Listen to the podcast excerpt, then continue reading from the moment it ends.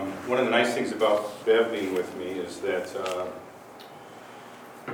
you know, every, every good instructor learns early on, probably in high school uh, teaching, um, to get out that meter that you use for students to determine whether what they're saying is valid, truthful, grounded, you know the meter I'm talking about, right? Okay, so Bev's that meter here today, so you can, you can take a certain, you can take a certain amount of solace in the fact that Bev is that, is that person for me today, and for you. Uh, there we go. Oh, that doesn't work. Technology's wonderful. Um, It's great to be here. Anna, thank you, um, and Harry, thank you.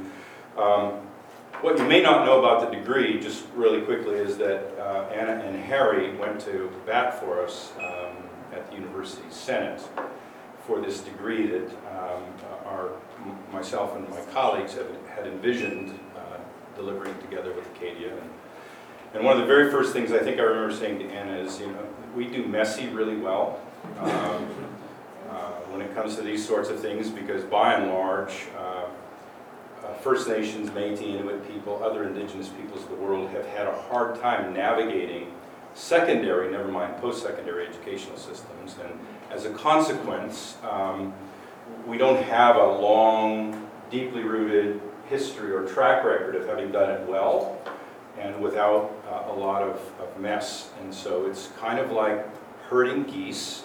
If you, if you watch Canada geese, and you try and herd them down the road, there's lots of squawking and noise and flapping of wings and, and so forth. And then, and then after they've passed, there's this stuff that they leave behind.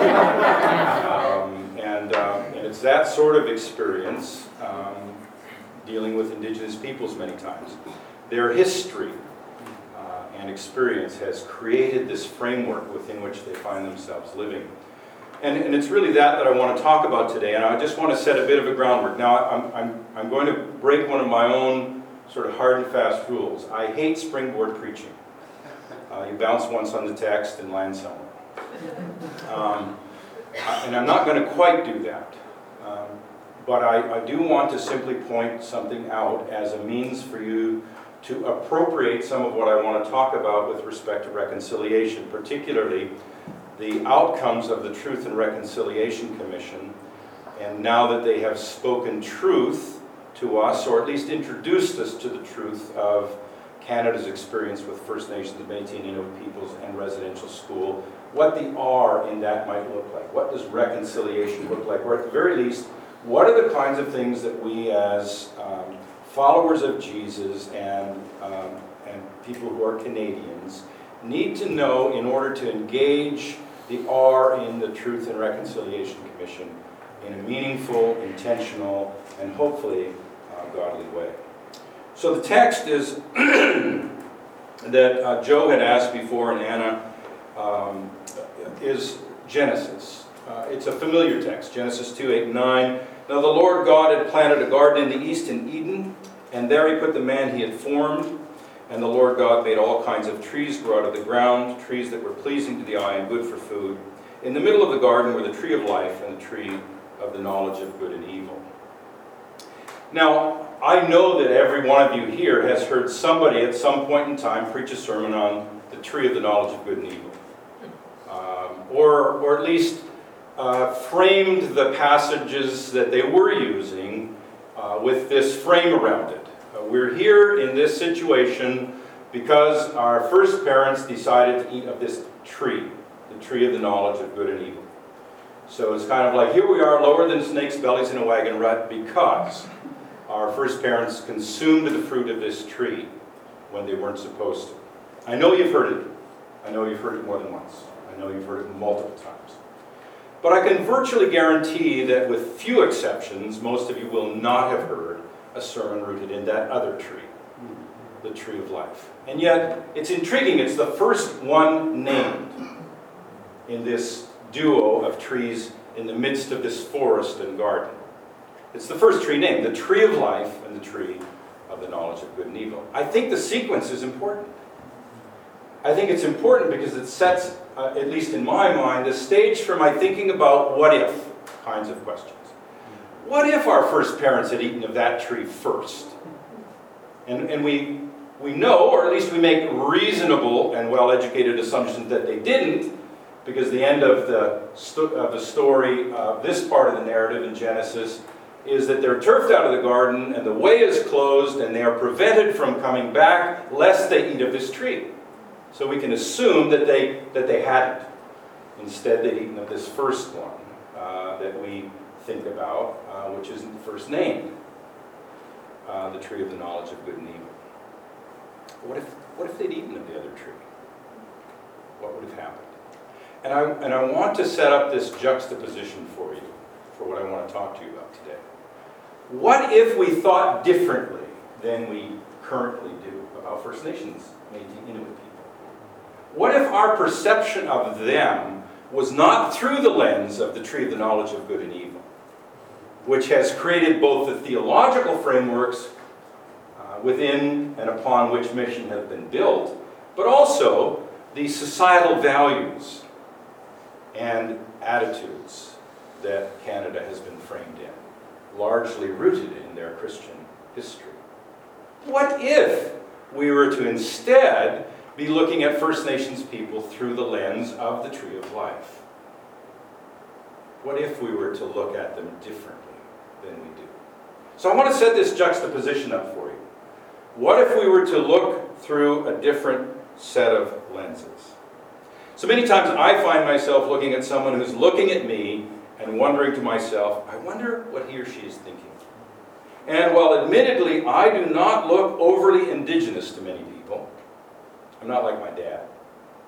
Couldn't mistake who my dad is. The same is nonetheless true, though, for those of us who do look Indianish.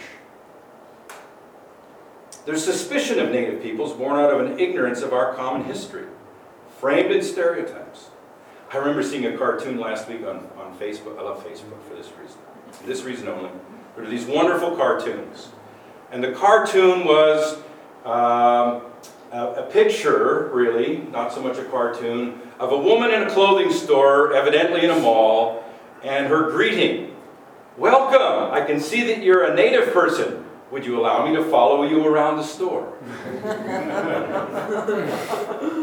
hey, Danny? So, when it comes to conversations around reconciliation and just what that might mean, one must inevitably begin with the need for a fuller education concerning how do we got this place in our common history. Yes, I know that sounds trite, and probably something you've heard before, but it's what's necessary, and it is in significant measure what the TRC has been about, the T part. What do we need to know, and what haven't we known, and what do we think we know that we really don't? Perhaps you've not thought of it this way, but it seems to me that if you examine Christian history, you'll note that the starting point of our Christian theology has been a significant determinant of the directions we took and the places we arrived, particularly with respect to mission. I mean, the moment you perceive a human being as Lord and snake's belly and a wagon rat, it affects how you engage them. What story you tell them, how you frame the story. If you frame it in light of the tree of the knowledge of good and evil, it produces a certain kind of outcome. But if you frame it in light of the tree of life, did you know that God placed in the garden the tree of life? That we might eat of it. And did you know? And of course, the tree of life, where does it appear again? It appears at the end of the story. Revelation 22, now bifurcated. A tree on each side of the river of life flowing from the throne of God. Twelve crops of fruit produced in their season. I think Job did something with that, didn't he? It's curious that he did. And the leaves for the healing of the nations. There's the tree of life at the end of the garden. But we, of course, know it appears a third time. Well, a, few more times. But a third significant time in the center of the narrative, Galatians chapter 3. Cursed be any man who hangeth upon the tree. See, for you and I to hang upon the tree, we bear the just penalty for our wrong. Jesus hangs on the tree, takes the entirety of the curse of all time and humanity, and he turns the curse, the tree that is the curse, into the tree of life. Pretty cool, eh? So, so what if we were to tell that story instead of you're Lord and snakes, but you sinner? I was in a northern community and this wonderful Baptist preacher, a northern community that's had the gospel for two centuries preached to them. and this wonderful preacher, you people are evil. And I'm, I'm not exaggerating. Your cultures are evil. The way you think is evil. Even as you speak, you're like, I'm dumbfounded. Where does this come from? It comes from our history, comes from our theology, comes from our starting points in the text. Perhaps you've not thought of it that way, but it is, uh, curiously enough, how we get where we get with First Nations people. With respect to knowing and understanding Indigenous people, most Canadians are otherwise well informed people who, when they hear their local MP, we hear a bit of that, when they read Christie Blatchford or Andrew Coyne of the National Post, or Margaret Wente from the Globe, or when they listen to Rex Murphy, or sound bites on their favorite radio or TV station with no other frame of reference into which to place the issues, nonetheless assume the worst and adopt the stereotypes. It's not simply a lack of knowledge of Canadian history, however. This isn't just the only roadblock to a significant effort for all of us to be reconciled. It's the lack of a real and intentional personal context into, into which to insert one's ideas about Indigenous people. I remember walking down the hall of the Westin Hotel toward the National Prayer Breakfast and hearing my name called and looking around, I see it's the former Minister of Defense. And he says, Hey, come on over here, Terry. I want to introduce you to my wife. His, his first wife had passed. He had remarried. I never met her. She wanted to uh, meet me. I walked over. We were introduced. And she asked me where I was from. And I said, Do you mean where I'm from? Do you mean where I live? Or do you mean. So, well, what's the difference? So I gave her the story. And of course, the story included some stories about my father and about this, that, and the other thing and particularly about my dad's generation fighting in the Second World War, losing their status, all that sort of stuff. To which Paul's wife re- replied, said, Is that true, Paul? And he hung his head and nodded. Now, she's a well informed person. He's a well informed person. They're well educated people, but they haven't got a clue about the history of Canada with respect to First Nations people. Mm-hmm. They don't know the history. And they assume that because there are these multi generational issues in our communities, that it's because we're lazy, no good, drinkers, whatever. They do not understand how mm-hmm. we got where we're at. And the TRC is really telling the truth about that in a small measure and inviting us to engage that truth, that story. Whether earlier immigrant or more recent, however, many, if not most Canadians, continue to labor under the myth that this is Canada and is therefore different than India, Africa, or other parts of the world with respect to the colonial experience of its original inhabitants. And I want to tell you it isn't true. The only thing different between India and Africa and the countries of Africa is that the colonial people are no longer there and in power. Like, this isn't Canada because it's Canada. It's Canada because colonial people are still here and still in power. That's what makes it different than India or Africa. Nothing else, folks. It's as colonial as it gets, and it's still colonial today for those of us who are First Peoples. Like, think about it for just a second. Just because we call it C A N A D A doesn't make it different. Or the USA doesn't make it different. Colonials are colonials are colonials, whether they're kicked out or still here. Right? You decry the situation in Kenya or Rwanda or Uganda and the aftermath of colonialism there. What makes it different here? You're still here. And you're still exercising power through things like the Indian Act. John Ibbitson, in his January 24th, uh, January 14th, 2013 Globe article, offered a backhanded slam of Aboriginal people and Idle No More. When he observed that while recent immigrants may empathize with Native Canadians, most are willing, even eager, to integrate into Canadian society. It would hardly be surprising in that case, he goes on to say, if they had only limited empathy for Native claims to land and sovereignty and little sense of collective responsibility for the poverty on many reserves. What Ibbitson article, Ibbitson's article points out is the significant inability, dare I say, unwillingness of Canadians and Canadian governments to embrace, understand, and learn from our collective history. I'm not suggesting they don't read about history, nor study it to some extent in school. What I am saying is that Canadians are largely unable and unwilling to acknowledge that the compounding effects of hundreds of years of colonial racism and injustice created the current reality. And the ongoing manifestations, which they now bemoan, are an outcome. In, it appears that in this respect, Indigenous people might echo the words of Martin Luther King Jr. when he said, You deplore the demonstrations that are presently taking place, but I am sorry that your statement did not express a similar concern for the conditions that brought the demonstrations into being. Martin Luther King Jr. letter from a Birmingham jail. If we're so to be reconciled, and that's what the second half of the TRC mandate is all about, it cannot be on the basis of that was then, this is now, get over it. It cannot be. And yet I dare say that this current government, and I'm going to say this politically, this current government, supported by evangelical Christians in significant measure, thinks exactly that way because evangelical Christians are a product of their theology. And the theology I'm talking about is just what produced them. Nor can it be yet another expression of just become like us and just fit in. We are all treaty people in Canada, whether Euro Canadian, Ghanaian, Sri Lankan, or First Nations. The treaties we, our, our forebears, signed together described the way we would live together in this land we now call Canada. And it was not assimilation.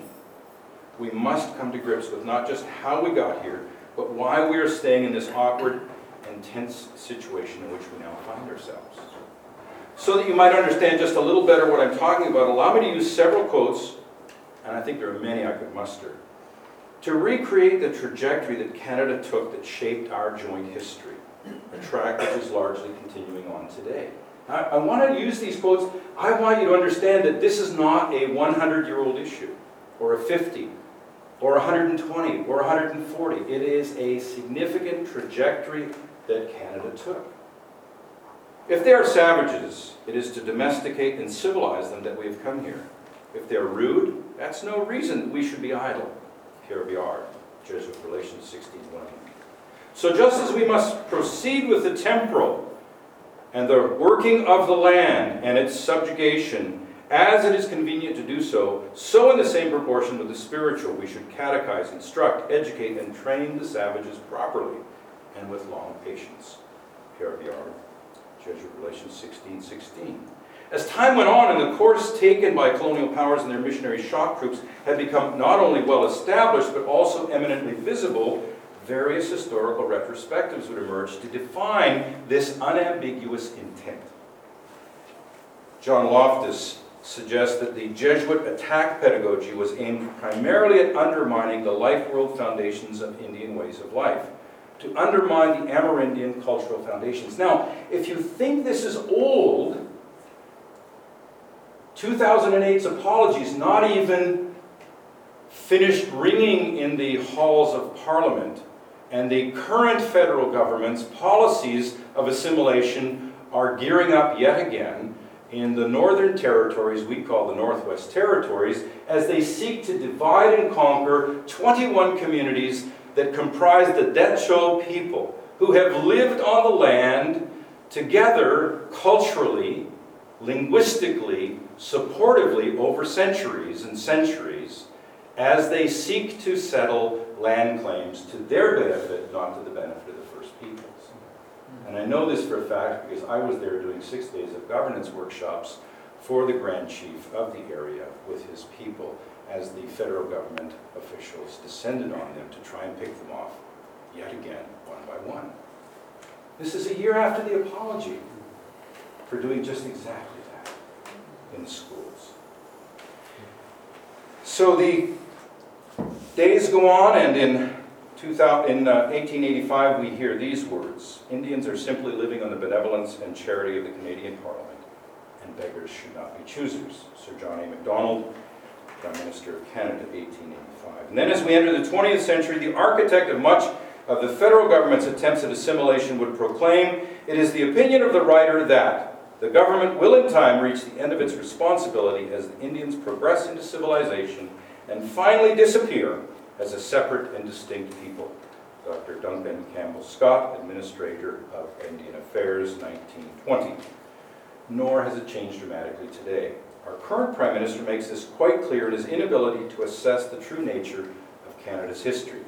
I quote, 2009, just after the economic collapse, he notes these things. Canada remains in a very special place in the world. We are the one major developed country that no one thinks has any responsibility for this crisis. In fact, on the contrary, they look at our policies as a solution to the crisis. We're the only country in the room everyone would like to be. We're so self-effacing as Canadians that we sometimes forget the assets we do have that other people see. We are one of the most stable, I like this word, regimes in history. We are unique in that regard. We also have no history of colonialism. No, seriously. So we have all the things that people, many people admire about the great powers, but none of the things that threaten or bother them. Stephen Harper, the G20 summit, as quoted in Reuters, September 25th, 2009. This, ladies and gentlemen, is the micro-sketch of the Canada you did not study in school history and which therefore has ill-prepared you for the reconciliation we so desperately need today and for which the TRC Commission was, at least in part, formed. So if we're going to talk about the R, we've got to know the T. And while the truth part of the Commission's work was undertaken with as much effort as they could muster, the tragedy, folks, is that most Canadians didn't participate. The bigger tragedy is that the majority of Canadians who didn't participate, that could have participated and should have participated, were Christians. It is still what motivates much of its drive. This is how Canada became what it is with respect to Indigenous peoples, and it's still what motivates most of its drive toward an unrealistic prosperity for others at their expense. Even as Canada continues to ignore the demands for real and authentic consultation required in its own Constitution Act of 1982, we are the only people entrenched in the Constitution as a people group.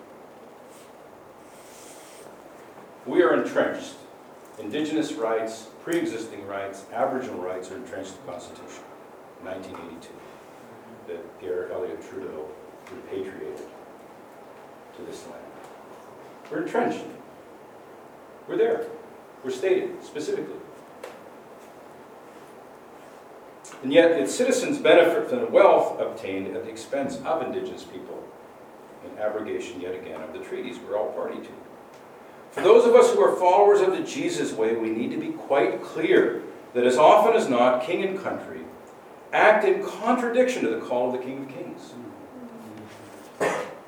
And I note this reflection on the central doctrine of colonial expansion, the doctrine of discovery, when it was noted by the highest court of the land that the doctrine of discovery was dis- deployed in the service of property rights, but its continuing power and legitimacy following the end of Christian monarchies depended on assumptions of race that, as we have seen, influenced people like the great John Marshall and continue to influence this, the highest court.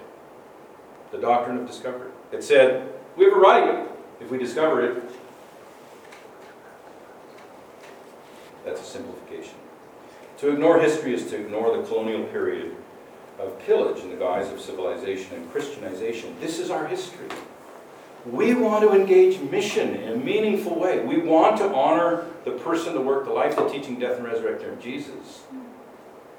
And we need to understand, with respect to at least Aboriginal people, Indigenous peoples, and our mission with them, to them, for them, that, that this is where they come from, this is where you come from, this is where we intersect, this is our history. How do we change it? If we uh, overlook the subjugating economic frameworks within which humanity has and continues to labor, we're in trouble. If we overlook the continued drive of human beings for bigger, better, more, faster, the engine which powered the colonial enterprise from the very beginning, requiring the use of slaves in plantations, fields, and orchards, we're in trouble. To deny our need to know the whole story of our Christian colonial past is to suggest that the settler definition of Christian faith, the one that was central to the drive of the colonial enterprise, is the one we still lean into for all those who refuse or embrace, as is clear in the rallying cry of evangelism in the early years of mission. And I quote, If you do not do it, then with the help of God I will undertake powerful action against you. I will make war on you everywhere and in every way that I can. I will subject you to the yoke and obedience of the church and of their highnesses. I will take you personally and your wives and children and make slaves of you, and as such sell you off. And I will take away your property and cause you all the evil and harm I can. Now, this is a Catholic statement, but let's not, as evangelicals, be too smug. As if somehow we did not participate in or benefit from this, or still do. It's important that we understand that our history is rooted here too, as evangelicals. Perhaps even more dramatically, we might be guilty of identifying with one of the church's great theologians. Unbelievers deserve not only to be separated from the church, but also to be exterminated from the world by death. Thomas Aquinas, Summa Theologica, 1271. The lust for more, bigger, better, faster still has humanity in its grip. It was the drive of colonialism. As you make your way home, just look around you at the massive homes we allow to be built, sheltering three to five people.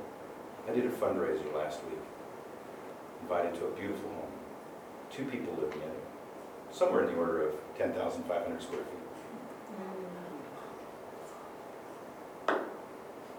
Lovely people.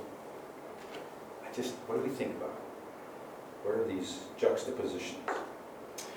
If that's not sufficient to convince you, give some thought to the human penchant for new and better, which drives the individualist marketing techniques of young people, Facebook, Google, and every other media merchant who can muster technical savvy. You and I are marketed to every moment of the day. They know me better than I know myself. The moment I search somewhere on Google, it appears on my Facebook page. And if that's not ugly, I don't know what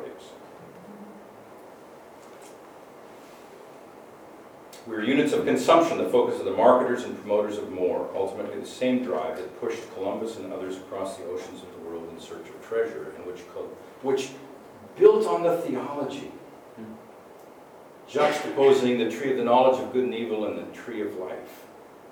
Juxtaposed, built on the theology that did not start well. They engaged in mission that didn't start well and still hasn't ended. We have to think about this. We want this to be different. We want to see people come into an authentic relationship with the person of Jesus Christ, the one who reconciles all things to God. This is our history, as people have tried different ways to do it. This is the situation in which we find ourselves. This is the trajectory on which Canada was set from the various early days of discovery of Europeans on our shores. Now, notice how I put that. Various early days in which we discovered Europeans on our shores. We were not the ones who were found. Right? How, how do you suppose it feels to be told you were found by somebody who was lost, right?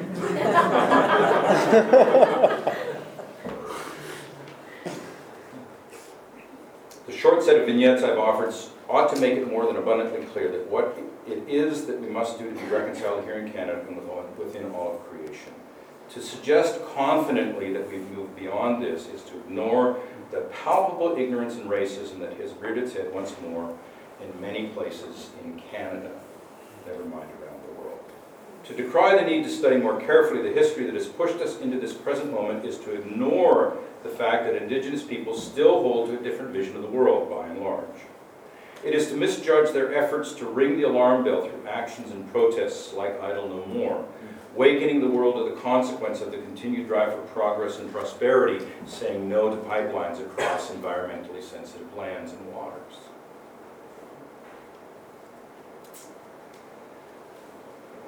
Failure to understand this means we fail to understand the heart and soul of all of these initiatives that seek not only for their own well-being, but for the well-being of all who live in the treaty territories that now constitute Canada.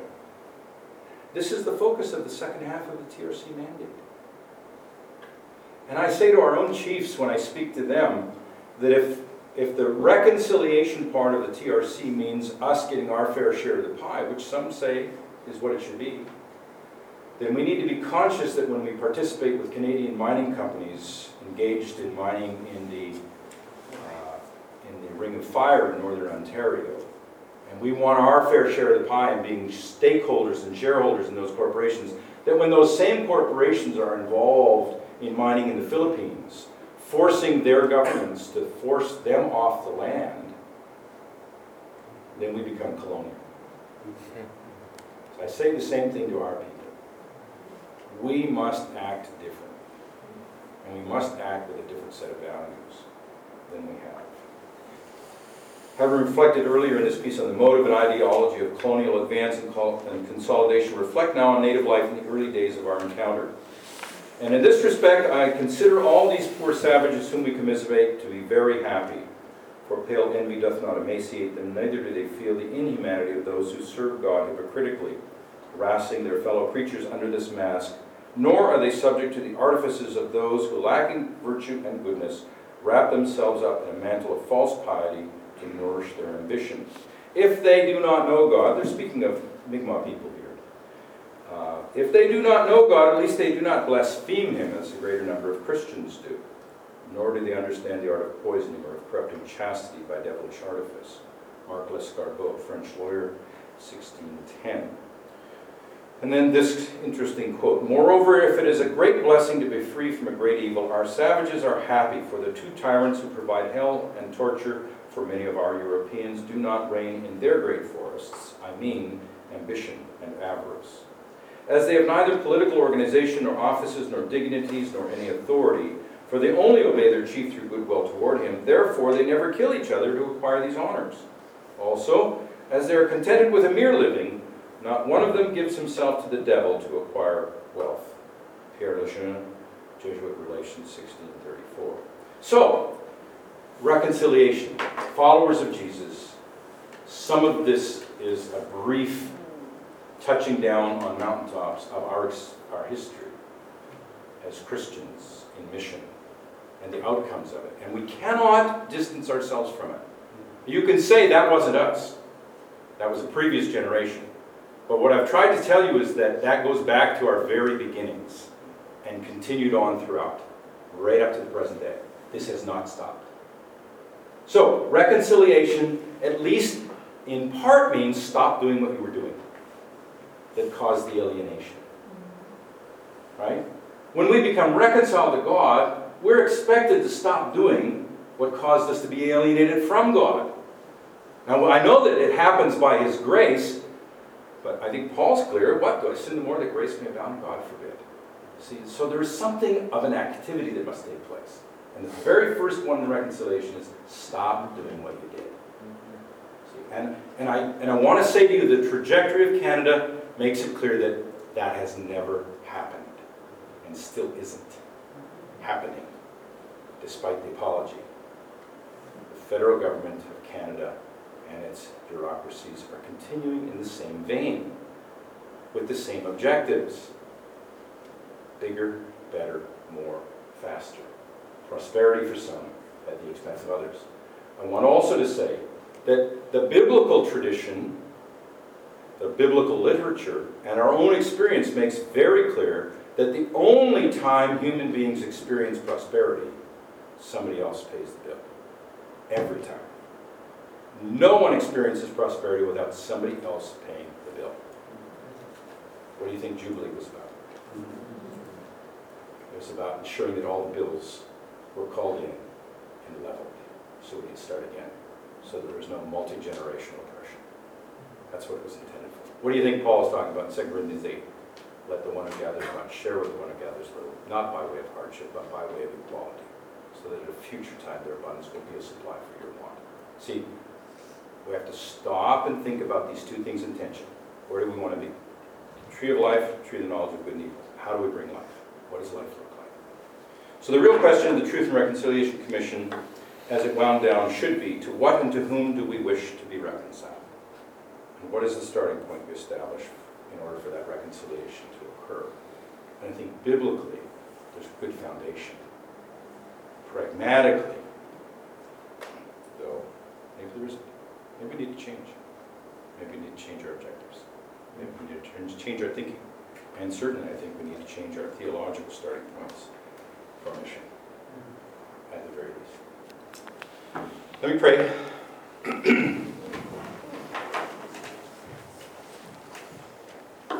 Father, thank you for uh, the gifts seen and unseen that we receive from your hand each and every day. And the blessing that they are in our lives without which we would be not just lost people, but uh, unable, unwilling, disinterested in knowing and experiencing you in our lives. Thank you for the blessing of your Son. He who came and uh, gave his life not simply to be a, a penal ransom, but to be a ransom for all of creation that it might be healed and restored uh, to the intent and plan that you had for it from the beginning. From the beginning. Thank you for the Spirit of God, for your Holy Spirit who comes and instills in us, installs in us, blesses us with the gifts that we need uh, to live into life in a good way. I pray that in some way something we've talked about here this morning might inspire each of us to think about reconciliation and the Truth and Reconciliation Commission in a different way, and might inspire us uh, and encourage us to live life differently. And uh, to think about the, the terrible importance of doing mission well, speaking words of truth and life well. I pray these things in Jesus' name. Amen.